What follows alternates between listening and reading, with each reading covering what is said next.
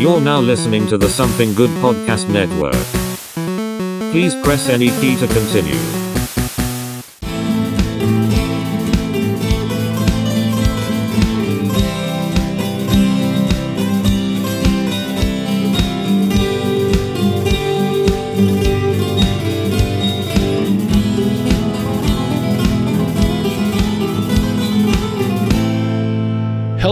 Everyone. Welcome to a brand new episode of History We Forgot. This is Morrison with my co-host. Cristy Phillips. How you doing, Miss Phillips? Welcome back. Good to be back. Good to be back. Glad to have you back. Always. Uh, you're at least a consistent host. Hey, I try.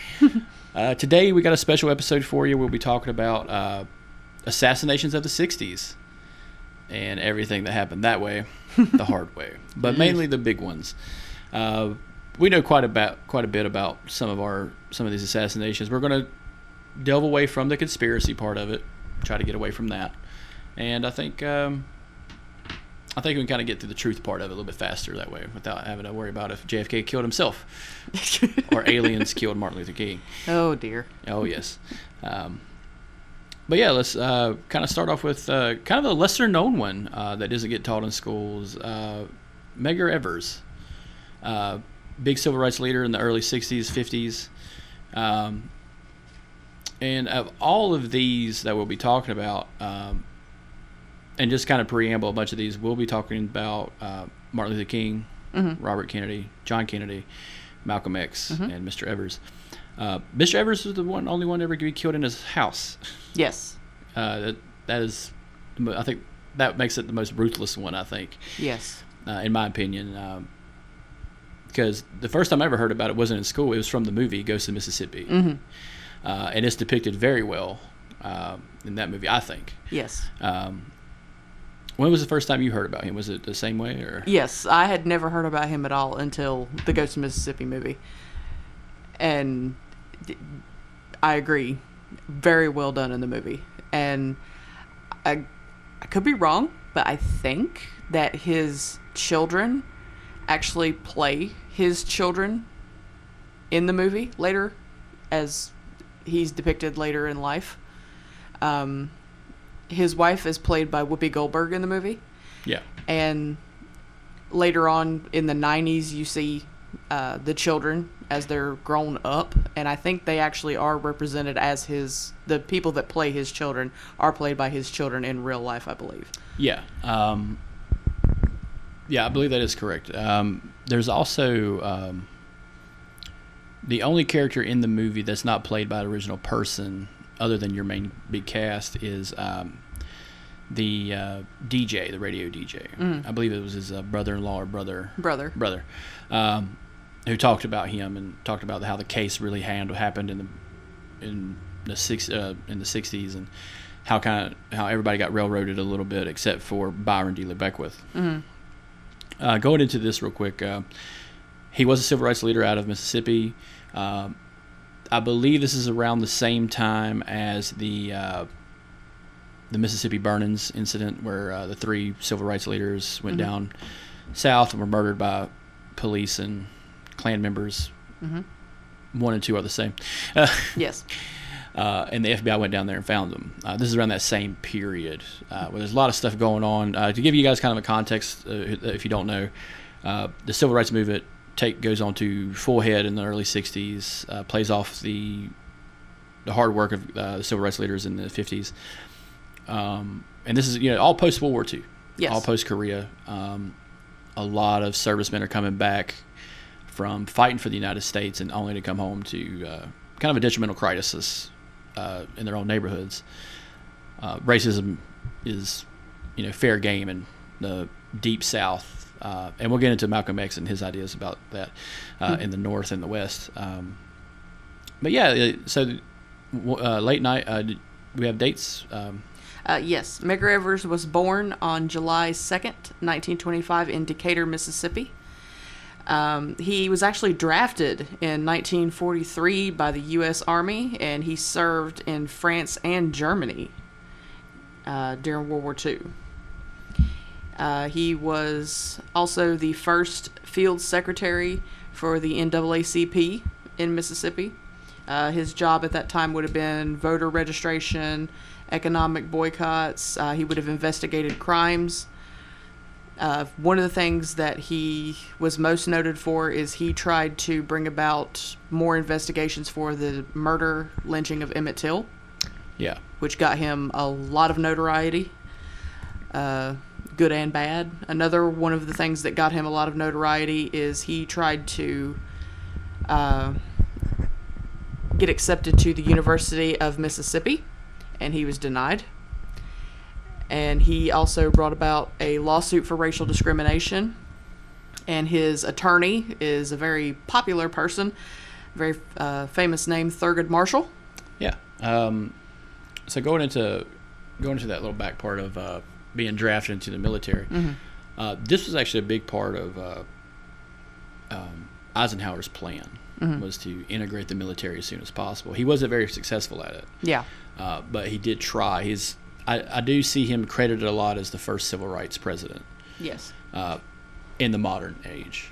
Um, he did have uh, a lot of stern things to say to fellow generals such as Patton, who had sympathies toward some ideologies that didn't quite match up with the U.S. man's military. Mm-hmm. Um, yeah, so in the Emmett Till, uh, just recently, uh, the woman that accused Emmett Till uh, had recently passed away yes, she passed this year. and admitted that she lied. Mm-hmm. Which uh, that lie kind of set the spark to the match a little bit to the whole fuse of this whole era of the '60s. This whole little microcosm that ripples all the way to now and still dealing with some issues today. Um, I do see that kind of thing though. Like you want to look on the brighter side of that kind of thing. That I don't. Did you see the movie Till? Did you see that? I watched a documentary uh, very recently called "Let the World See." Yeah. Uh, I think it. I could be wrong. I think it was like ABC had done it, and it was more. Fo- it was actually more focused on Mamie Till Mobley, her, his mother. But it did talk about. It talked about Emmett Till's life prior, and then her crusade after to get the crime recognized and everything like that. But uh, when we were in Washington D.C. at the Holocaust Museum, uh, several of us actually went to the uh, African American History Museum, and they have a very large exhibit about Yeah. Emmett Till. It's a Uh, very neat museum. yeah, Uh, we couldn't actually get in there. There, the room was standing room only. You couldn't actually get another person in there. We wanted to go in, but you couldn't. Yeah.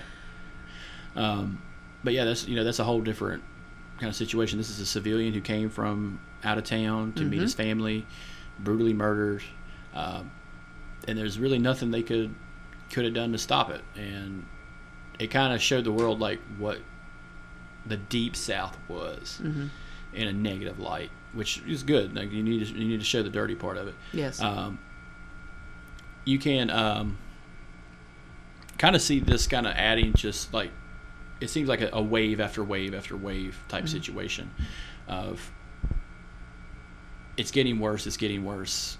Let's go ahead and deal with this now. yes. Um, and it doesn't quite come to a head until about 1968, 1969, with the end of the 60s um, and the death of the hippie generation. Yeah. Or the, the hippie movement. The We're still dealing with hippies today. Just say like the, the worst fucking people.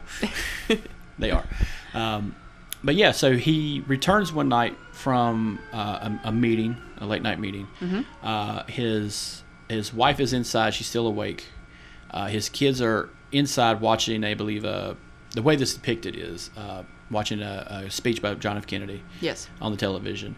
Uh, meanwhile, uh, a Mr. Byron De La Beckwith, um, a known Klansman uh, and pillar of his community, Yeah. is posted up in the woods uh, across the way, waiting for him to come home uh, after these meetings. And you can hear on the radio them talking about him and talking about you know the whole protest and everything. And he just sits and waits, and guns him down right there in his driveway. Shoots him in the back.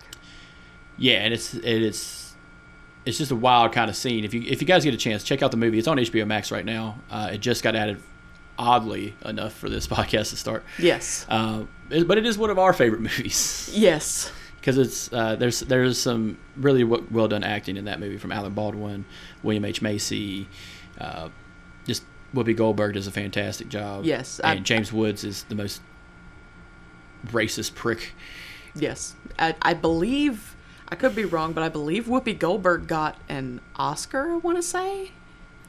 Uh, I'm not sure. Uh, She got sure- some kind of an award. I know Yeah. she got some kind of an award for her portrayal, but she yeah, did an uh, amazing Virginia job. Madsen's in it as well. Oh, yeah. Uh, a lot, a lot of stellar cast got people in here. Yes. uh, they do a fantastic job, and uh, but yeah, so the he's eventually arrested for the crime, Yes. And this is where the kind of junk part of it kind of sticks out. Um, so a trial of sorts is held, mm-hmm. um, and during the trial, they kind of go after his wife. Uh, if you if you watch carefully in the movie, the way it's depicted, uh, and some of the court transcripts, they go after her race Yes, a lot. heavily, but they, they re- there's something they reference about her name, her maiden name, and to quote the uh, defense defense attorney, he requires, "Is that a Mau Mau name?" Do you know the significance of that question? I do not. The Mau Mau is a series of former Native Americans that existed that were wiped out, who also owned slaves. This was also a racist, like inner joke. Uh, that actually, that if you think about it today, if there was like some inner joke being played in a courtroom, you'd like, that's kind of crass and disgusting. But this is a straight up racist joke. He asks her, and it throws her off her game a little bit. Yes. Um, and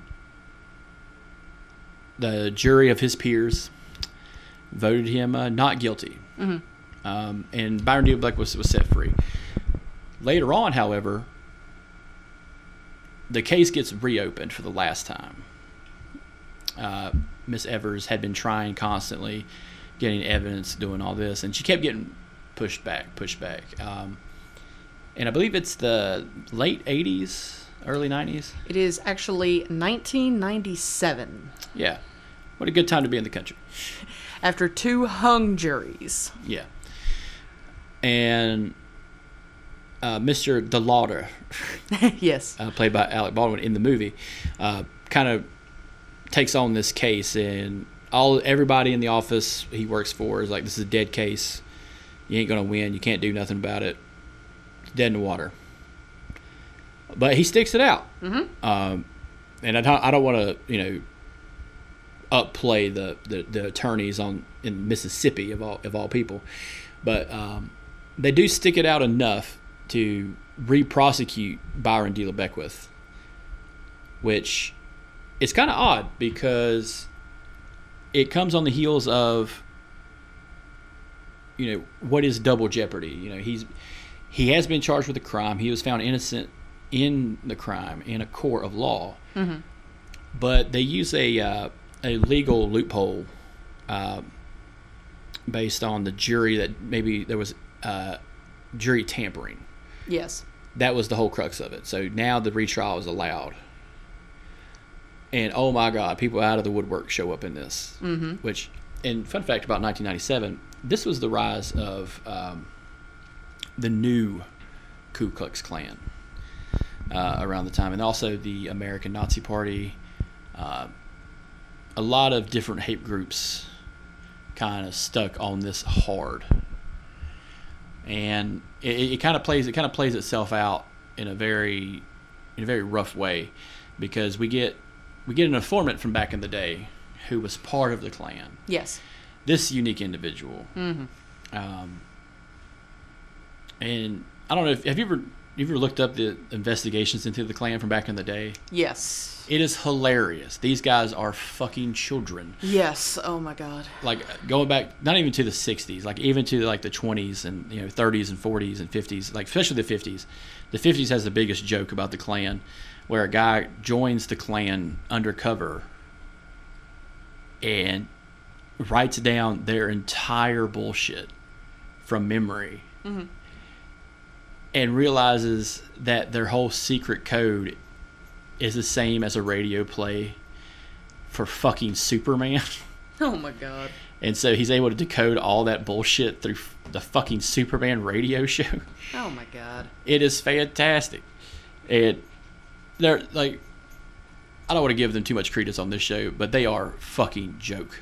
Uh, absolutely. They make up their own words. They're no different from a cult, which we'll probably cover them on a different cult podcast, but Wonder which one that'll be. you'll find out next.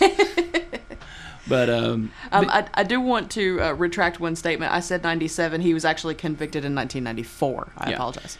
Um, the reason I asked is like because there was another man uh, in North Carolina that was charged uh, for a crime, the uh, church bombings in Georgia. Yes. Bombing. Now here's here's this, this is the name. His name is Bobby Chambliss, also known as Bombing Bobby Chambliss. Yes.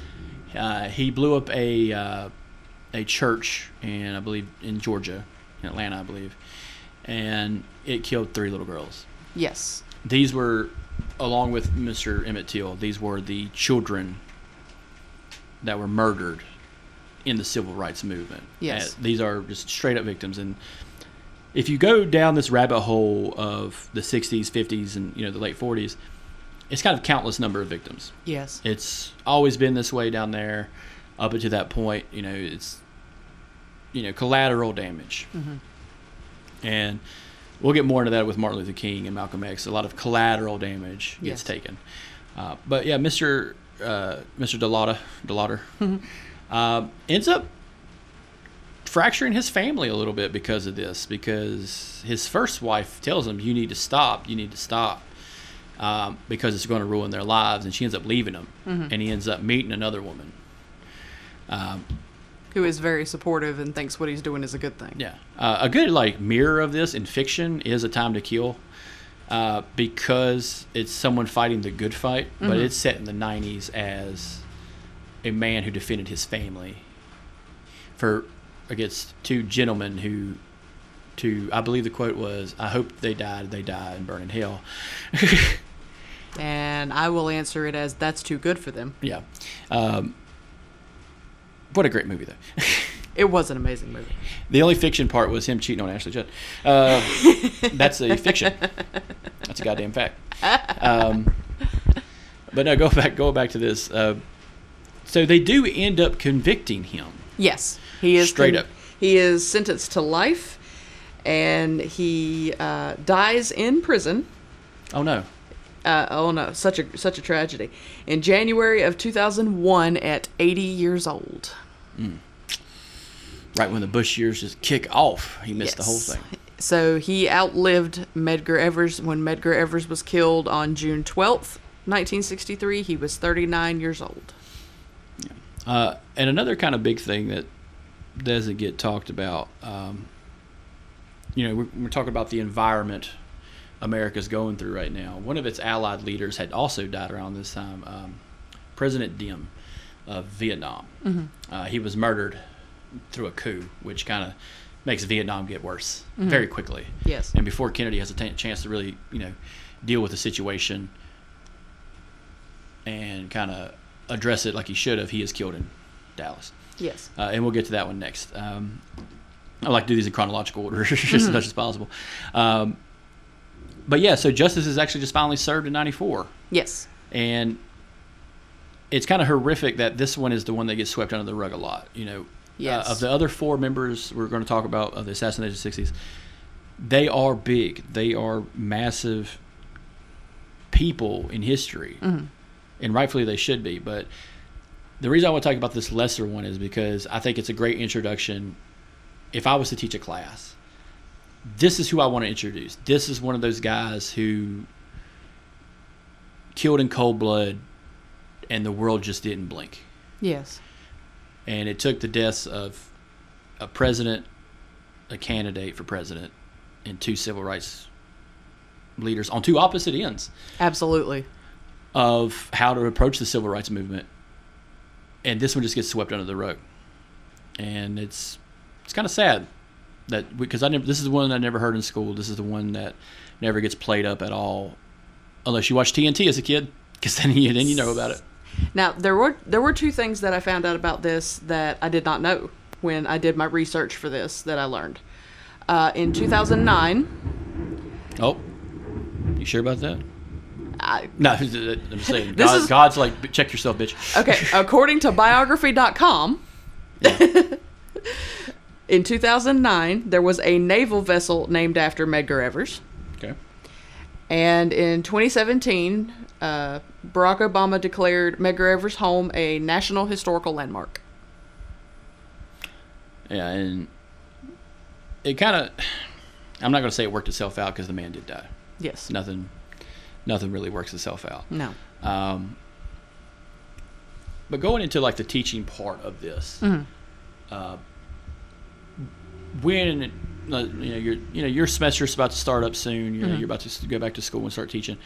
Uh, how would you approach this? Would you eh, would this be one of the things you include in a if you were to make it to the 60s? I know it's very hard to make it through the mm-hmm. decades.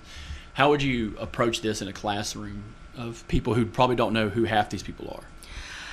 If I were gonna, if I were gonna put Medgar Evers in there, I would start. I would have him as a start because if you want to talk about, I like to approach this as the kids tell me all the time. They're like, "We know about this stuff. We've heard this stuff. We're in high school now. We've heard about these people a lot." Um, well, then I would say, "How many of you know who Medgar Evers is?" Yeah. And even if they know, I'm going to tell them, well, hey, did you know that his assassination directly led to support for the legislation of the Civil Rights Act of 1964? Yeah. And then when they go, no, say, okay.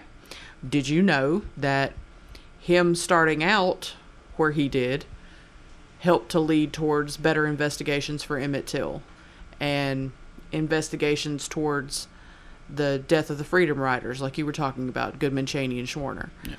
and things like that. Uh, Medgar Evers was the spark for the civil was one of the sparks for the civil rights movement. He was one of the big leaders to start it off. So, this is your beginning. Yeah. So this would be where I would start them at. Yeah. Um, and like I said earlier, I would probably do the same thing Mm-hmm. if I had a classroom. Um, and I think just for the fact that we saw this as kids, Mm-hmm. kind of, kind of is the only reason we know this. Yeah. And it's same with like Mississippi Burning. You know, Mississippi Burning is that other movie Yeah. we watch. Uh, I like I like the scale someone said. Like, how bad is it? Is it like is it like New York in the '80s bad, or is it like Mississippi burning bad? Oof. You know yeah, saying? that is the scale. yeah, that's a scale. Know? um, and going into this, you know, he dies in June of '63. Yes. Not much long afterwards, John F. Kennedy decides to ride with the top down in Dallas. Ooh. Uh, now we've we've covered some conspiracies on this in another podcast, which we will cover more conspiracies like his eventual suicide,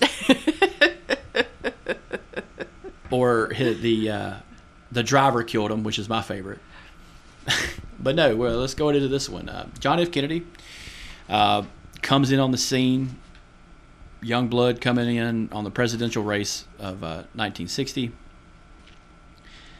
strong strong policy, strong you know economic reform on that's all that's all his ticket. That's Yes. all him. He And comes from a dynasty of of people though. Yes. And he's a war hero. Yeah. Yeah, we'll call him that. okay, let me rephrase that. He's He was uh, a guy that was in a war. and Yeah, he, he's he's a uh, veteran. He's a veteran. He's a veteran. foreign war. Um, yeah. So one of the things about the Kennedys is the curse of the Kennedys. Yes. Which will affect both characters in this uh, story: John F. Kennedy and Robert Fitzgerald Kennedy. yes, and their children. Yep. Eventually. Mainly Robert Kennedy's kids, because he had, uh, I believe, it was seventeen. Mm. He liked to fuck. a lot. Yikes. and his wife was down with it too. So, but no, going to like just going into the Kennedys real quick. For people that don't know, uh, they are a dynasty family Yes. um, by their father Joe Kennedy and, and uh, their mom mother uh, Rose Kennedy. Yes. Uh, they had a litany of children. Mm-hmm. I think, uh, or a pack. Let's just call it a pack, because they're all a bunch of fucking wolves and killers, except for Rosemary. Rosemary got up the worst and outlived them all, Yes. except for Ted. But that's another story. Yes, that is a whole whole episode about lobotomies coming up. Oh, let's let's not. No, no, refresh your mind, open your brains, folks. Wide the fuck open. Oh, Uh, just like John. Um, hey. hey, uh, I'm bringing some levity to this. All right, there's time has passed. It's okay to make fun of it. Do I have to throw something at you again? You could try. so anyway, uh, during the time of Kennedy's administration, there's a lot of hardships that happened to him. Yes. Um, one is the Bay of Pigs incident. yes. Uh, the other is the nuclear standoff in the Atlantic with the Russian military. Which is represented in a wonderful movie called 13 Days. Yeah, it's fantastic. Yes. Uh, the only movie that is bad is JFK. it's revisionist history made by a cokehead named Oliver Stone. Hey, now there's some good actors that do a good job in that movie. I've been asleep all my life. Hey, I, I still I still maintain that Joe Pesci did an amazing job in that movie. Oh, and the whole like homosexual agenda is is, is, is brazen with Tommy Lee Jones. Um, him getting on Joe Pesci getting on screen with those eyebrows. I mean, oh, yeah, it's that alopecia guy with the big giant eyebrows, looking looking like a cartoon character. Yeah, uh, but some of the things that are marked in JFK's presidency, his thousand days, you know, that's that's it. yeah, It's a thousand days. That's all he got. Um, it's kind of marred with a lot of bad shit with the opening salvo in Vietnam, the like I said, the Bay of Pigs incident, where um, just a brief summary: uh, Cuban exiles were trained to participate in a coup uh, in Cuba without air support, and failed and were murdered yes, and this kind of sparks the tensions in the Cold War that makes it worse. yes, Uh, throughout the decades till 1989, there were incidents that made it worse and worse and worse, but this is the one that about destroyed the world uh, with the 13 days incident. Luckily, there was a Russian guy who you know took his finger off the trigger and was like, "I want to go home," mm-hmm. and you know the guys on the other side like, "Yeah, I agree. Das Vidanya. Don't let the screen door hit you on the way out." yes. Um, but with that said, like, I don't like that. Do you think that he would have won in 1964 after all this? It's a very hard question. One, we're not from that decade. We're just looking at it as outsiders in. Honestly, I I can't say for absolute one like I can't literally spit yes or no, mm. but I would say that I think the likelihood is very good that he would have because there was a lot of he was working his way towards ending Vietnam. Yeah. and I think the general public could see that he was really working his way towards ending it. And there was a lot of him trying to bring peace. You could see it. Yeah, there granted there were a lot of a lot of mess ups, a lot of yeah, it, he did fess up to a lot of stuff that he did Yeah. and he goofed and he said he did. That was one of the things that, looking back at the footage of things, I got really interested when he literally got on television and said, The Bay of Pigs thing happened. There's nobody else to say was responsible for it because I am the leader of the United States, and if anybody is to say they're responsible for it, I am the commander in chief and I am responsible for this.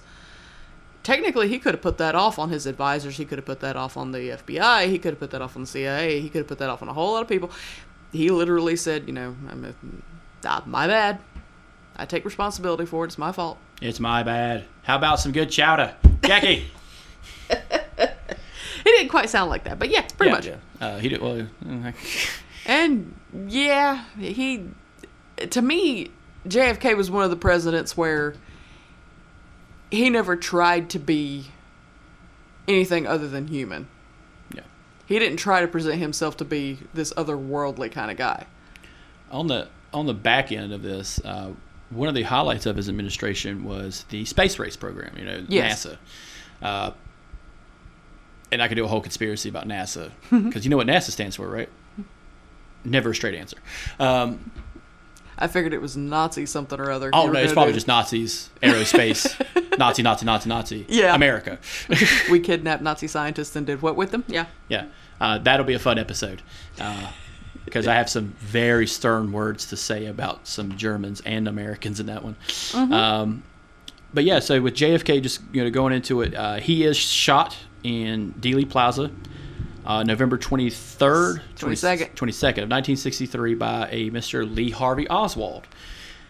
Uh, to quote the facts, uh, Lee Harvey Oswald uh, shot at a moving target at 250 feet. Three shots, got off three perfect rounds, and a kill shot.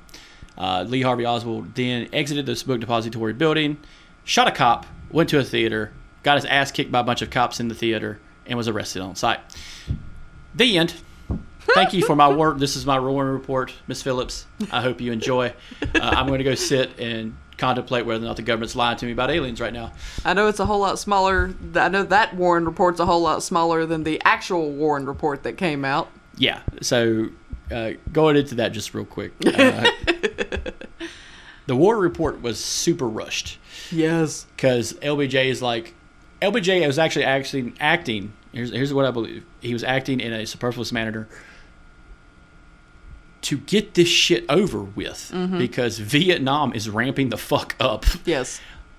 he needs focus. He needs he can't have this conspiracy bullshit talk going around. So I believe that what he was doing was just trying to eliminate faithlessness in the government. We need a period at the end of a sentence and we need it yesterday. Yeah. Now excuse me while I go piss on this guy. Yeah, pretty much. Yeah. Um, the the J, LBJ legacy. Uh, and you talk about the uh, Civil Rights Act of 1964. Yes. Uh, there were expansions added on in 65, 66 uh, during the Johnson administration. Yes. uh, before he decided to bow out um, in 68, which is probably the worst fucking year of the 60s, Yeah. 1968. Um, but yeah, so barring all conspiracies for this show, Yes. the facts are Lee Harvey Oswald shot Kennedy for some dumbass reason. The end. Yeah. Now, me and Cristy will be happy to do a whole new episode on JFK and the conspiracy about how Marilyn Monroe didn't die and probably shot him. I mean, I'm not gonna say Marilyn shot him, but I Folk, mean, if, folks, if you go into the conspiracy part of this, it is a goddamn sniper's delight in oh, Dallas. Oh, there are, oh god, 12 undeniable unknown shooters.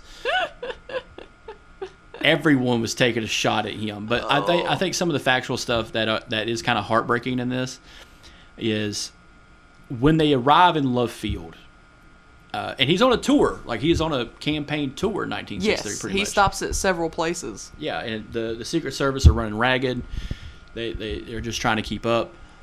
But a big thing was this was he's getting more involved with his wife's now. Like this was a big part of their relationship that she even talks about in her some of her books. Is like, hey, they started really to reconnect on this tour, um, and he kind of laid it out to her like, hey, this is what we could be. This is what our legacy could be. Yeah, Uh, granted, he is a horn dog who had a sex addiction, Yeah. whatever that means. Who doesn't like to get off? History podcast focus. Focus, focus, focus. Three shots in three, three shots in ten seconds. What the fuck? Like it's perfect. Through a tree. Through a tree. Well, that's no. That's later on. Oh, I'm sorry. That's later on. That's when the government kills somebody. uh, that's that's that's coming up. Um, Pardon me. Sorry. yeah, pardon the interruption on that. Uh, All right. But no, so like it is just wrapped in conspiracy and enigmas and all this. But one of the sad things is there's a big crowd waiting at Love Field outside Dallas. And Governor Connolly, his wife, meet him there, and he's seeing all these people. They're cheering for him, you know. And this is Texas, Yeah. very anti-liberal state all around. The whole reason LBJ's on the ticket is because he's a Texan Yep. and they need to pull that votes. And LBJ's the one to do it. But Connolly says to John Kennedy, he's like, Mr. Kennedy, while they're in the car mm-hmm. Watching these people cheer, mm-hmm. because they go for because they leave Love Field, go to a convention center. He gives a speech and they leave and go through Dealey Plaza. Mm-hmm. Before they get to Dealey Plaza, Connolly turns around in his chair in the car and says, "You see this, Mr. Kennedy, President Kennedy? You can't say Dallas doesn't love you." That is a fact that happened. Mm-hmm. And then moments later, as soon as they go through Dealey Plaza, also known as Sniper's Paradise, Yeah. uh, people say three shots rang out. Rumors are there were echoes. Some It say there were more than three. Could have been the Secret Service. It could have been the driver, Could have been Cuban exiles. Could have been the FBI, the CIA, The the mafia. mafia. homosexuals. Just saying. Oliver Stone said it was homosexuals. A cabal of homosexuals. Which, if you're thinking about like a group of homosexuals, I think that's the nicest way to say that. Oh my god. Uh, but yeah, so that's that's the end of that. But like going into, you know, Byron De La Beckwith from Medgar Evers is a vehement racist, Yes. Klansman, just overall asshole. Yes. Oswald is more of a conundrum. Hmm. Oswald is this patsy. Basically, that's what he said right before he gets gunned Yeah, down. he basically says, you know, they set me up. Yeah, this they- is all set up. I've not been charged with anything. Yeah. And I don't even have a lawyer. Nobody will represent me. Nobody will come down here and help me. if you listen to the audio, there is one journalist in the in the group saying, "You were charged with killing the president, dumbass." Like there's a guy, like literally a journalist, like you were charged with killing the president. Yeah. God damn it! Like, but uh, this one kind of has a big aftermath of not just the president being killed in the modern times, but conspiracy. Well, it, it probably wouldn't be. I, I mean, granted, it's it's got to be. Well, it don't got it don't gotta be, but it is. It's this level because it's a president that gets assassinated, pretty much on in a crowd. He gets killed in a crowd. But then not only does the president get killed, then Lee Harvey Oswald gets shot on live television. Yes, uh, by Jack Ruby. Yeah. Uh, fun, fun little side note about Jack Ruby that you didn't know. He had schizophrenia. He had a mental disorder, and it ruined his goddamn life. not just because he killed Jack, Ru- uh, not because he killed Lee Harvey Oswald, the only piece of evidence we had when it came to an assassin, but he had all this fucking like reason to kill Oswald. But the way he kills Oswald is, oh, excuse me, hey, you guys want a cigar? Let me get back here. Hey, hey, Jeff the cop, how you doing? How you doing? Uh, you come by the strip club later, and he sees him, pop, pop, pop. Yep. That's it. That's that's the whole craziest thing about it. And part of speeding up the Warren report was we need to speed it up so he can't use it in his trial. We can't have him saying crazy shit at his trial that we have to admit as evidence in the Warren report. Because Jack Ruby is fucking nuts. Also known as Jack Rubenstein. And you know what he said after he shot Oswald? In hmm. his interview? Hmm. He said, I don't want I want the American people to know that a Jew can defend America. And it was what? Like what is your problem? Oh, bless. It, it is fascinating. Join us on our six part, 18 hour miniseries where we just talk about Lee Harvey Oswald, that fucking sack of potatoes. Oh my god. But yeah, so like the, the repercussions of this are LBJ becomes president, Yes. troop movements in Vietnam, expansions, 500,000 extra troops are sent to Vietnam, Yeah. a fucking meat grinder of a war. Yes. No winner, no loser. We lost in a way. Yeah. We lost. We lost. We lost at home. Really bad. yes. Uh, and then after that, Nixon becomes president and continues on with you know John Kennedy's legacy. You know, with the space race, uh, with landing on the motherfucking moon. Because that's how you do it in America. You overly respond to shit that way. I remember. I remember growing up here, like looking at history like, oh, so so these guys blew up a ship. Yeah. So what did we do? We burnt their country in half and lit everyone on fire. Oh, okay. A measured response. What what did I say about when we dropped the atomic bomb? It's like swatting a fly with a fly swatter, except the fly swatter's a 90 pound sledgehammer. we got that fly, didn't we? And his little friends too. yeah, and the house and the neighborhood. We can rebuild. yeah, but dang. but dang. Um, but yeah, so like just, just that's the quick little part of it. But it is one of the biggest, if not the biggest, hardcore kill murder event in all of history. Yes. Um, up until you know the end of the '60s, where it's just one after the fucking other. Yeah. Um, and going into the next one, with you know he dies in 1963. There is a little reprieve with the Vietnam War, just straggling on, and it, things are getting worse before they're getting better in Vietnam Yes. um, with the troop surge and everything, like I said. And then we have within 1968, uh, I believe Malcolm X. No, uh, it's Martin Luther King and Robert Kennedy that are 68.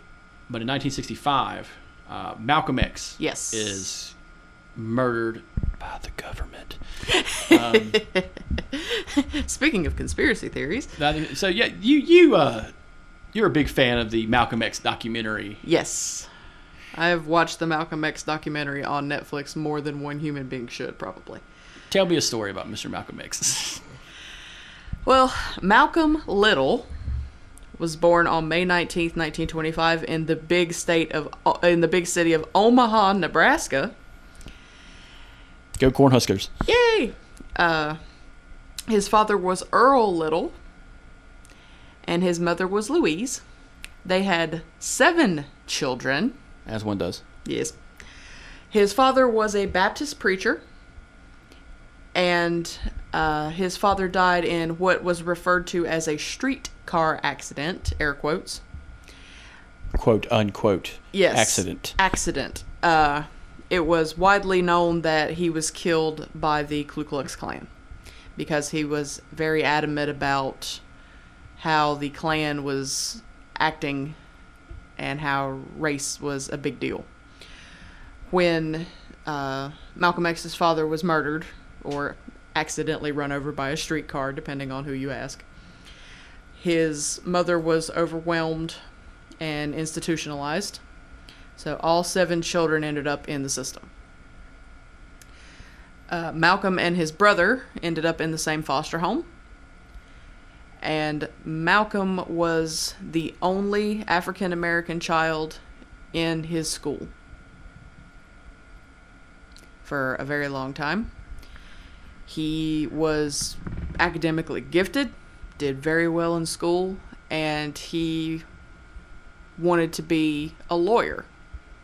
He had a gift for talking, he had a gift for speaking out and helping others, and this particular part hits very close to home with me because he went to one of his teachers and spoke to his teacher and said, I really want to be a lawyer. I think I would be a great lawyer. And his teacher said, Malcolm, no one is going to hire you to be a lawyer, but I think you're really good with your hands, so you should be a carpenter because that's a great job for an N word. So Malcolm Sign of the times, folks. Yes. Malcolm realized then that didn't matter what he did, racism was going to follow him wherever he went. Yeah. So he turned to a life of petty crime. He moved. Uh, he was still still living around the Midwest at the time. He turned to selling drugs. Uh, he steered women for pimps, uh, breaking and entering, things like that. And he ended up getting arrested just before his 21st birthday, and he was in prison uh, serving eight to ten years. This is where he encounters the Nation of Islam and the teachings of who at that time was considered to be the Honorable Elijah Muhammad. While he's there, he studies Islam and reads the Quran, and he said later what attracted him to that was the idea that Islam has no there's no color in that religion. That a man is seen as a human being regardless of the color of their skin.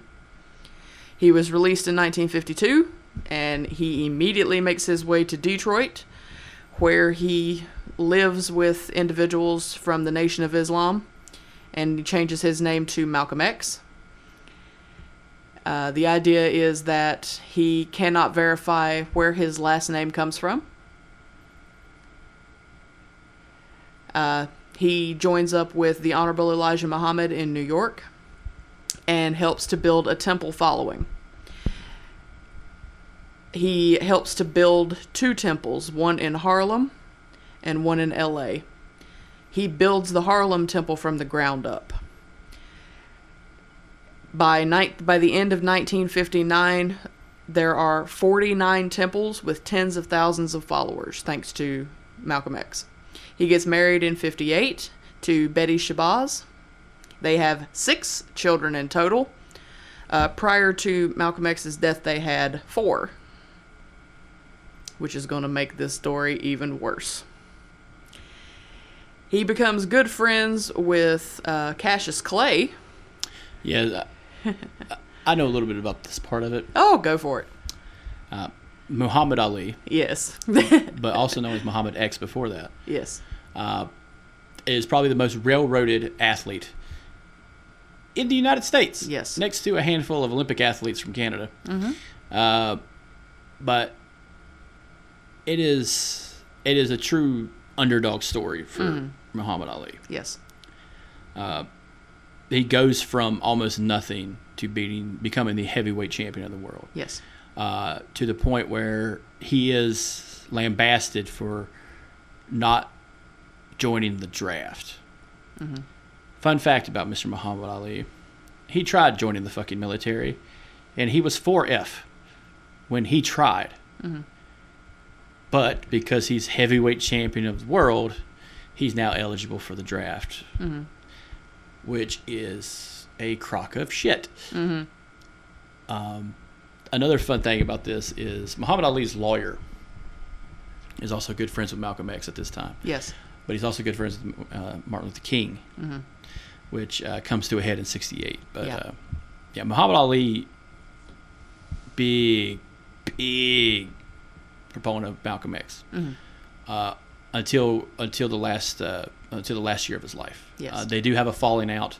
Uh, there is a uh, part after I believe um, Muhammad Ali had just won the uh, bout against uh, George Foreman, the Rumble in the Jungle, uh, and around that time, Muhammad Ali visits Mecca, and Malcolm X is there, and he tries to speak to Muhammad, but because of Elijah Muhammad, he's told not to talk to Malcolm. Yes. And so the last thing Muhammad Ali did to his friend was shun him mm-hmm. because of Mr. Elijah Muhammad. Yes. It is, you know, you know, movie wise, Will Smith as Muhammad Ali mm-hmm. in the movie Ali is a perfect microcosm of how that's depicted, mm-hmm. Uh, and it's fantastic. Yeah. The only one close to that is Denzel Washington's Malcolm X. Oh yeah. He did an amazing job. Yeah, uh, he didn't get an Oscar for it. He should have. Yeah, a lot of people should have. Uh, Al Pacino should have got one for Godfather, but he didn't. Eh. They gave it to a guy with a dog, and then they gave him one for Godfather Two, and Denzel had to wait till training day. We're not gonna talk about my arguments for who should have got awards when. You can give out multiple awards. Give everybody a trophy. Who gives a shit? Hey, my opinion. Everybody should have got one. Um. But yeah, let's get to the part where the government kills him. Well, first we got to talk about how much him and Malcolm uh, Martin Luther King like each other. for about two goddamn seconds. That's about right.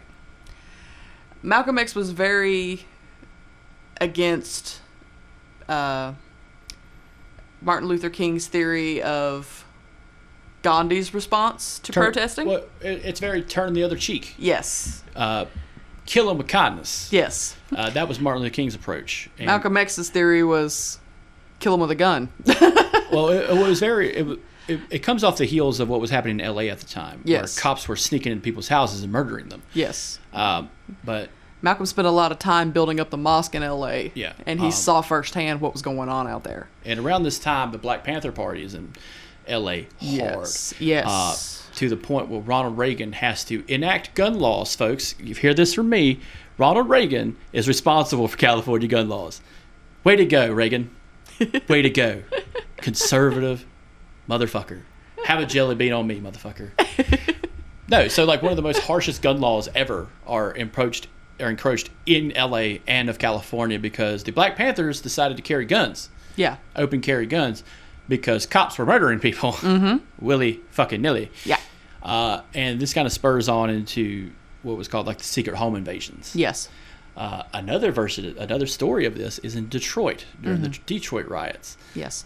Uh, if you get a chance, and it doesn't make you that uncomfortable, watch the movie Detroit, Ooh. which is a true one. story of how cops did how they how they use those kind of tactics.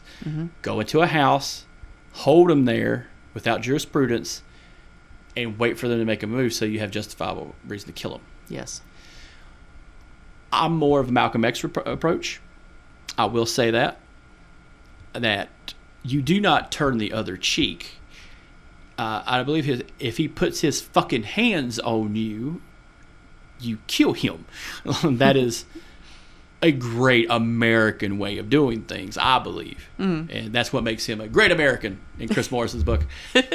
I'm not saying anything lesser about Martin Luther King, but you know, you got to break a few eggs to make this cream fraiche. Well, one of the things that they said in the documentary, which I really like, because it was said by Malcolm X's brother, which I really thought was a good way to explain it, was he said that Malcolm's theory was we've been being passive for 400 years. Yeah. A new tactic is needed because we've been using the same one all this time and we haven't made a dent yet. Yeah. And it, I will say it is, it did kind of work to a point. Yeah, to a point. Uh, there is a lot of sugarcoating about Martin Luther King throughout history. That oh no, he was this, he was that. It's like no, he was he could get militant too. We're we see a lot of the peaceful side of Martin Luther King because he's a martyr. Yes. But at the end of the day, he saw the writing on the wall mm-hmm. that hey, we need to be aggressive, Yes. and that's the only way you're going to get anything in Yes. this world is to take it. Yep. Like the Kennedys. Now, Malcolm was very well known to get on TV and to get in front of the press, any camera that anybody wanted. He never backed down from an interview, never backed down from a speech, and he would speak to anyone that ever wanted to talk to him, and he would speak to anyone the same way. Any reporter, any interviewer, didn't matter. And he would speak to them with just as much respect as he was given and he would pull no punches when he spoke about Martin Luther King Jr., JFK, anybody. Uh, in fact, one of the things that gets him in the most trouble with Elijah Muhammad, which ends up being the reason he has to split from the Nation of Islam, is when John F. Kennedy is assassinated. They ask him, because he's been, up to this point, he's been hitting very hard on the JFK administration saying that they're not doing what they need to do to help quell the racism that's going on down south and the stuff that's going on in LA. And when JFK's assassinated, Elijah Muhammad's people come to him and they say, You're not going to say one single solitary word about this. The president's been killed. It doesn't matter how you feel about him. This is our United States. We live here and he's still our president. You may not like him, but he's our president and you're going to keep quiet. And he says, You know what? I won't say a word. He has a big rally in New York.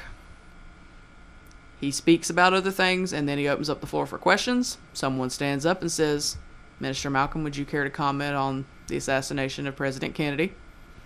And all Malcolm says is, This is an instance of the chickens coming home to roost. The press takes that as Malcolm shows joy that President Kennedy was assassinated, which he has to backtrack later and say all the violence that's been uh, ignored by the administration was brought home, and that's the chickens coming home to roost. I But- think it might have been subtle, more subtle if he had just said, maybe don't drive with the top down, Dallas. Yeah, he he, he could have been a little. He could have said a, a hundred million things, Yeah, you know. yeah, he could have been He a could little. have said, "I can't believe the government killed the president." yeah, he could he could have been a little a little cooler about it. Yeah, but Elijah Muhammad says you are hereby. Excommunicated. Well, no, he doesn't full on excommunicate him immediately. He tells him you're not allowed to speak for us for 90 days. So, uh, Malcolm X's close people tell him, you know what? We're going to send you to Miami for 90 days. That's where he meets Muhammad Ali Yeah. and becomes good friends with him. After the 90 days are up, then they tell him, You're not going to speak for us anymore. We've decided that you're done. And he leaves and decides to break out and form his own group. He travels to Mecca. He does his pilgrimage to Mecca. And during his pilgrimage to Mecca, he decides that he is going to do everything he can to soften his image. That it's not correct of him to be as as violent as he has been. He's still he's still a little rough because after this you get the big speech where he says it's the ballot or the bullet. So he's still a little militant, but not nearly as much as he has been. He's trying to soften the edge a little bit. Yes, and he actually reaches out to Coretta Scott King during this time. Malcolm uh, Martin Luther King is in jail when he reaches out to her, but he reaches out saying, you know, I'm not a threat to you and your family and your husband, but I do want to extend the hand and say, hey, I've said some bad things about him. He said some bad things about me. How about we just kind of call it square and see if we can work together? And they're actually in the process of making peace with each other. All while the phone is tapped. Probably. No, it was. Yeah, it was. Uh, fun fact, folks, if you don't know this, the FBI ruthlessly tapped and followed these guys yes. Religiously Yes. to the point where there was an FBI agent in the entourage of Martin Luther King up until the day he died, Yes. the day before he died. So, and Malcolm X and Elijah Muhammad's group were also infiltrated by Yes. agents of the FBI. Yes, absolutely. And then the government killed him. I'm getting there. Uh, um, Malcolm X's home was firebombed. The house was completely destroyed, but he was able to get his wife Betty and their four girls out of the house safely. Uh, they lost everything, all the furniture. They were able to escape with clothes on their back, and that's all they had. Within a week, he was going to the famous Audubon Ballroom in New York to give a speech when three members of the Nation of Islam showed up. And when he walked out on the stage, uh, his wife Betty and their four girls were on the side of the stage to see the speech he was going to give. Per his request, he had actually asked for them to be there. And Malcolm walked up to the rostrum, said the greeting, and he was shot by three individuals with a shotgun and two handguns. Two members escaped, and an individual, Talmadge Hayer, was apprehended at the scene by, oddly enough, uh, one of Malcolm's head security guards, who you would later discover is actually a member of the FBI who was infiltrating the system and actually was nice enough to help out that particular day. So, a little fun fact about the guys who infiltrated from the FBI's end. Uh, they were told to protect them from assassination. That was also their purview. Mm-hmm. But a secondary purview is you collect as much goddamn information as possible. Mm-hmm. We can't have, you know, there was this idea that we can't have them be murdered on live television. Mm-hmm. You know, this is this would be bad. It would make them martyrs. So the Yes. object is the reason the FBI is actually there is to prevent you from becoming a martyr, uh, because we can't have that. yes. Uh, another version of this is uh, from eyewitness testimony. A fight had did, had broke out into the crowd. Yes, it was a staged incident. Yeah, it was a staged incident, and he removes himself from the dais, walks around, and tells them, "Hey, Break it up. break it up, please, just break it up," and then he's murdered Yes. by the government. Yes. Um, but you know, that's just conjecture. That's all it is. But three years later, Now, here's the real kicker. I didn't know this. Betty Shabazz was pregnant with twins at the time yeah, that this happened. She gave birth to their twin girls seven days after he dies. nothing but girls. Huh? Six girls. Jesus. Another one that I knew, but I wasn't quite sure. Um, Elijah Muhammad died later. When Louis Farrakhan took over the Nation of Islam, Yeah. Malcolm X's second oldest daughter, I believe, is currently serving life in jail for trying to uh, have him assassinated. Yep. Uh, she was charged with conspiracy to commit murder. Yes. Uh, yeah, Louis Farrakhan is a unique individual. Yeah, for lack of a better phrase. when, we do, when we do the episode of the conspiracy that white people aren't from Earth, we're going to hear a lot from Louis Farrakhan because he's the one about that. but you know, he could be right. White people not probably aren't from Earth. I don't know. I'm not a fucking geologist. but going into the next one is Martin Luther King. This one plays out like a movie. yes. So In fact, there are several movies. Um, with this one though, what's really bad is all right. So it's 1968. The war in Vietnam is at its peak. mm-hmm. Everything's just going to shit. The hippies are just acting a fool. They got Ronald good Reagan's- music though. Huh? They got good music though. Yes, some of it. I'm like I'm not an Iron Butterfly fan, but like, eh, goddamn hippies are hippies. Uh, but what we're also doing is the the American public's look at the the Vietnam War Yes. as a whole. A lot of stuff is going south on all fronts. Uh, the hippie generation is dealing with uh, Woodstock around this time. Uh, next year is Altamont, which is considered the death of the hippie generation. Mm-hmm. The murder in the Hollywood Hills of Sharon Tate, and Abigail Folger, and all them mm-hmm. by Ma- Charles Manson, his little band of hippies. Mm-hmm. Fun fact, folks: uh, Leslie Van Houten will be released around the time this episode comes out from prison. As I said when y'all were on Facebook Live, what could she possibly have to contribute to society? Jesus, she has Jesus. Oh, she she found him while she was in jail. I hope she don't lose him. Because she's gonna be a real bitch on wheels when she's turned loose. Just saying. But hey, what do I know? I'm not a geologist. Yeah, you're not a geologist. you're just the guy that talks on several podcasts. Yeah. Yeah, with my friends till the end. but no, so like going into the story of you know Martin Luther King, um, go ahead and give some you know some baseball card information around. Born January 15th, 1929, in Atlanta, GA. Assassinated April 4th, 1968, in Memphis at the Lorraine Motel. Wife Coretta Scott King, four children. Uh, was given the Nobel Peace Prize in 1964. Uh, helped to create the Civil Rights Act of 1964 and the Voting Rights Act of 1965, the Southern Christian Leadership Conference.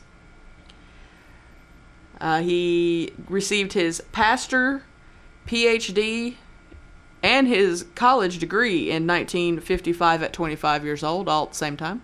So, fun fact about that: uh, the Baptist religion went through a change during the '60s. Uh, when he went to, uh, so if people that don't know, the, the Baptist religion doesn't have a central leader like the like the Catholics. Uh, it doesn't have a quorum or a uh, uh, a guided body. Uh, Baptists were the first to allow women to be ministers. You know, this you know it's it's a Protestant religion out of Amsterdam that came to the United States, uh, but it also had it created a school for would be preachers, and it's in the South, and it's the only integrated school. And Martin Luther King was one of the first people to graduate as a integrated member of this school. So that that comes into play a lot uh, with the Baptist Leadership Conference because now it's known as the Southern Baptist Leadership Conference, uh, which is a hardcore conservative lobby now. Uh, doesn't really play into the factors of what it used to be because things change over time. But with that being said, like it is a it is a kind of a miracle that that is something that was integrated at the time that he Yeah. went. Uh, and you know Malcolm, you know going back to Malcolm X, Medgar Evers, Martin Luther King, they're born in the twenties. Yes. They lived through a wild ass fucking time Yes. in their teens and like the early teens and twenties. Yes. This is the time of the American gangster. Mm-hmm. This is the time of Pretty Boy Floyd, Bonnie and Clyde, mm-hmm. Ma Barker and the Barker Alvin Karpis gang. You know, these are just a whole fucking series I would love to do about these people. Mm-hmm. But what a time to be alive because this was the time of fuck the man and the banks. Yes. You know, so collectively. I can understand why these guys who grew up in that time period seeing that shit face to face, especially someone like uh, Malcolm X from Omaha, Nebraska. Mm-hmm. You know, I can see him seeing these guys buck the buck the system, buck the law, and say fuck the cops. Yeah, I could see how that changed his mindset very quickly. yes. Um, and they all reached a different path, obviously, but Mm-hmm. it is it is kind of that thing where we talk about again is like put yourself in that time. You know, you know, when we think about these guys, we we only think about the '60s. We don't think about what they lived through. You know, they lived through World War II, the gangster era. You know, the, the Depression. You know, these are very bad times, Yes. and bad times create strong people. And you need these strong people to create soft times, uh, so we can have soft people like the hippies. But yeah, so go, going into this real quick, his entourage included uh, uh, Jesse Jackson, um, a handful of others. The lawyer of Martin Luther King or uh, Muhammad Ali was there at the Lorraine Hotel at the time. Uh, some factual things going into this. Um, James Earl Ray uh, had stood in a uh, apartment bathroom, aimed his rifle at Martin Luther King while he was standing on a balcony, and shot him through the neck, basically killing him before he hit the ground. Uh, they even said if a surgeon, if a surgeon was there on the spot, he still couldn't have saved him. Yeah. Um, this is a fallacy. This is not true. We know this because Congress investigated this through a committee on assassinations. Uh, Coretta Scott King plays a big part of this because she sued the United States government for the death of her husband and won and proved James Earl Ray did not kill her husband. She went to bat for the guy accused of murdering her husband. I want you guys to step back and think about that for a second. How batshit crazy that is. If I just told you, hey, you know that guy who got killed, his wife went after the killer and got him off.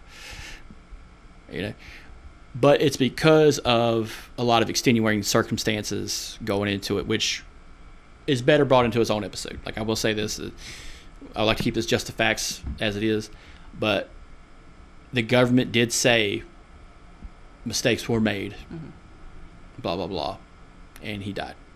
Um, but going back to the FBI, the FBI harangued him for a very long time. Uh, there's actually a printed out note from J. Edgar Hoover, who told him basically to kill yourself because they found evidence of him having an affair. This is a fact mm-hmm. that that little you know that cyberbullying we hear all the time. Yeah. Like, oh, little Timmy got told to kill himself by these bullies. J. Edgar Hoover was doing this shit. like this isn't new. Yeah. Like he told this he told this preacher to go kill himself, or we're going to release the information that you've been fucking around on your wife.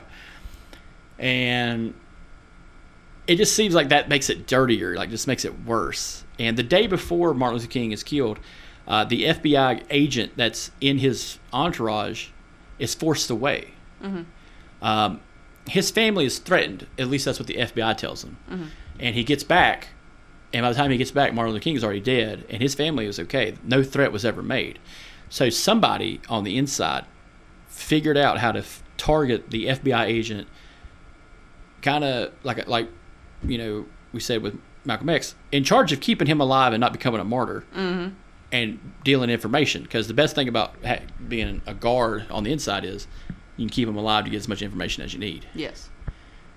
And this is probably the biggest straight up lie of who killed Martin Luther King. Because we still don't know to this day. Mm-hmm. There's speculation, but that's it. Well, the same thing happened with uh, Malcolm X because when Talmadge Hayer got arrested, he confessed straight up and he said, "Yeah, I shot him. I planned it and I was going to do it and I absolutely for sure did." And then he said that he sat down with a bunch of other people and made a plan, but he refused to say who. And they arrested two other people saying these two people that were at the same uh, mosque with Malcolm, the Harlem Mosque, were known people who were against Malcolm. Must have been them. One of them had a broken foot. He was at home with his foot up. Couldn't have done it. Couldn't have run off to run away from the cops. And they interviewed him in jail. They interviewed the other one in jail, and they said, "If what would it have taken for you to get into the Audubon ballroom that day?" And he said, "I would have had to have at least two machine guns." because they would have noticed him. And those two men got sent to jail for like 25 years, I think. One of them died in jail and the other one got released. He served his time and got released. But they never did it, and Talmadge Hayer got up at trial and said these two men are innocent. They convicted him anyway.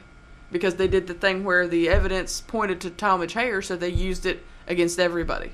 So since the evidence pointed to Talmadge Hayer, it worked for all of them. It's actually kind of similar to how the uh, Chicago Seven get charged. You ever heard of them? Sounds familiar. They accidentally started the riot in the 1968 Democratic Convention. yeah, Accidentally started a riot. yeah. So they saw one of them, one of the more peaceful ones of the group, uh, saw a cop about to uh, crack a kid's skull open, and yelled "riot." There's a great movie about this on Netflix. It's fantastic. Uh, it'll make you hate the court system hmm. and the tactics of the United States government with police. But you know, we'll get to that later on our 12 part miniseries. but yeah, so Martin Luther King, you know, is killed by the government Yeah. or killed by a cabal of people who are involved with the government, mainly the local government of Memphis. Mm-hmm. Uh, because he was there not really for a civil rights issue, like on a grand scale, but for a union issue involving the garbage men of Memphis, uh, who were being uh, the black the black uh, employees weren't being treated equally on, on on all fronts. Um, and he goes there to try to settle the matter, and he's considered an agitator, and so he's murdered. Um, we'll get on a, the conspiracy about this on another episode. I like, like I said, keep the facts straight on this one. Yeah. But when this happens, riots break out Yeah. across the country. The Watts riots, especially that those are the big ones. Yeah. Uh, also, what happens is uh, during a televised speech, uh, during a uh, event, uh, Robert Kennedy is notified that this happens, and he breaks the news to the crowd. Uh, there's footage of this. You know, you watch it, and he's basically, uh, "I have some bad news, everyone. Martin Luther King was shot dead in Dallas, or d- shot dead in Memphis." Blah blah blah, and you can hear the crowd just fucking rip. Like, God damn the convention's right around the corner. These are the these are the things that pick the president, the, the candidate for presidency. You know, mm-hmm. and like clockwork, Robert Kennedy gets killed next. And you know, from a hindsight point, this seems like a conspiracy into itself. You're killing these individuals who are trying to get shit done. Yeah. It's like dominoes. Yeah, it's like dominoes. This is the the springboards in which you know a lot of legislation gets passed, mm-hmm. up to the point where once Robert Kennedy is killed by Mr. Sirhan Sirhan, mm-hmm. which I don't really have a conspiracy about that one. I'm pretty sure he fucking did it um, because he admitted to doing it and he had motive.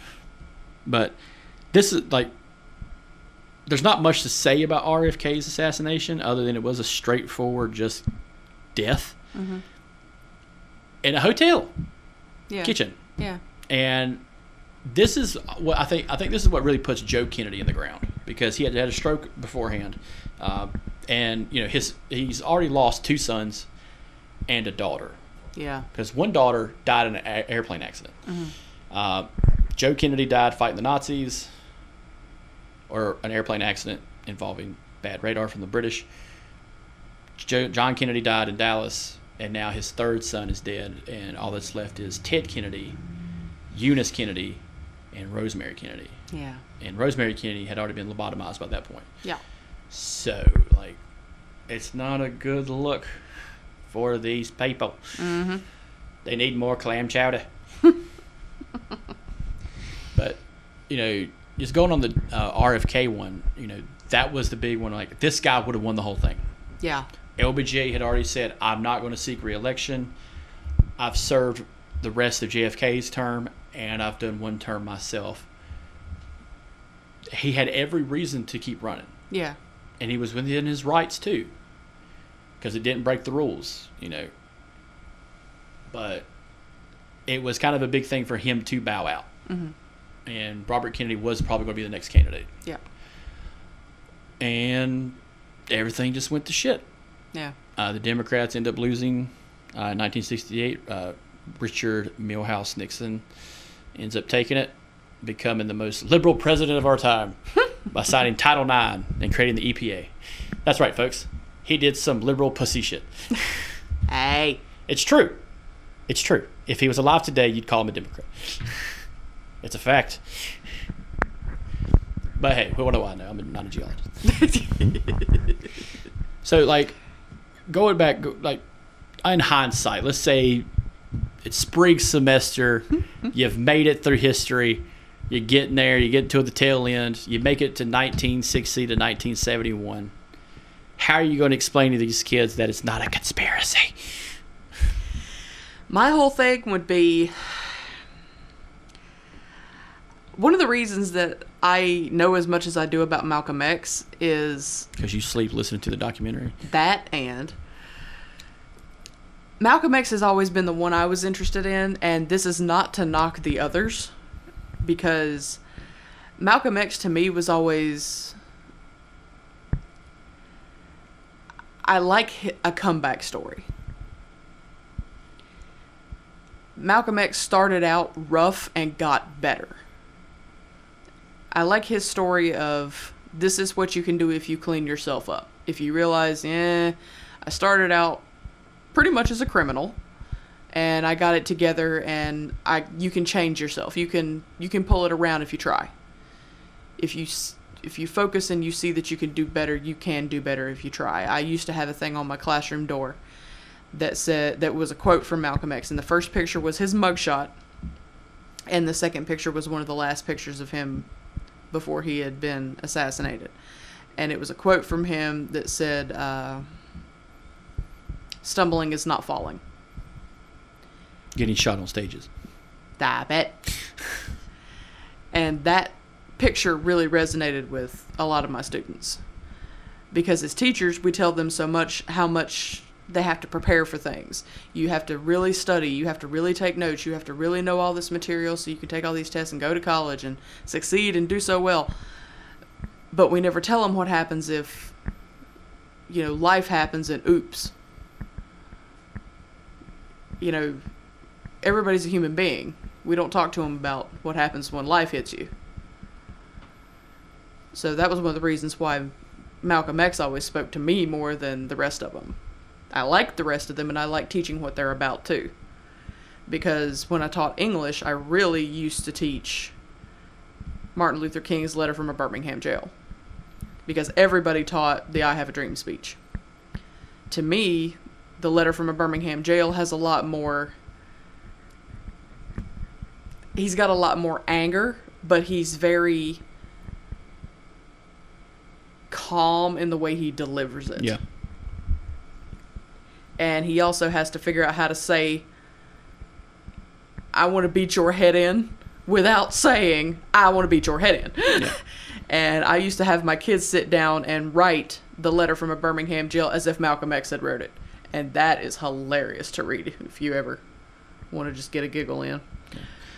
Um, yeah, it, they are two different solutions to a problem. Yes. That's how. That's the best way I think I would say it to kids. Yeah, definitely. You could turn the other cheek like a good Christian, or you could be like those other Christians who burnt those motherfuckers out their houses. Yeah.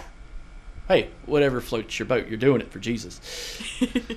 uh, and I think that's another big part of it. You know how much religion played a part in this, Yes. especially for someone like Malcolm X, a black Muslim in America, and a Baptist preacher from the South. You know, these these guys have similar religious backgrounds because and the teachings are very similar, but application is so fucking far far from the left and right. Absolutely. Um, and then you have you know two figures, two brothers, who have who actually tried to make change in the country who are are killed. Um, I had the fortunate thing to go to D.C. and saw John F. Kennedy's grave, but right next to it, in a, with a small cross, is Robert Kennedy's grave. Yeah. It's very I've seen that too. It's very small, Yeah. uh, but it, it's humbling because he was a big figure as well. You know, he he was part of the original Kennedy administration. You know, Yeah. nepotism played a big deal in that. So, uh, but their legacy continued on with, you know, Eunice Kennedy creating the Special Olympics and uh, the truth about Rosemary Kennedy coming out in the '80s before she died, and then Ted Kennedy killing that girl. mumble, mumble. mumble, mumble. He killed that girl. yeah, he did. It wasn't an accident. In Chappaquiddick. Anyway, folks, if you want to look up more about Chappaquiddick, there's a a a, a, uh, a plethora of conspiracy theories about the Kennedys and how Ted Cruz killed one of them. but yeah, so you know, like like I said, these are only just five big figures in the civil rights movement. These were the ones that kept the movement alive, became martyrs Yeah. uh, even, but left a, a very large legacy to follow behind.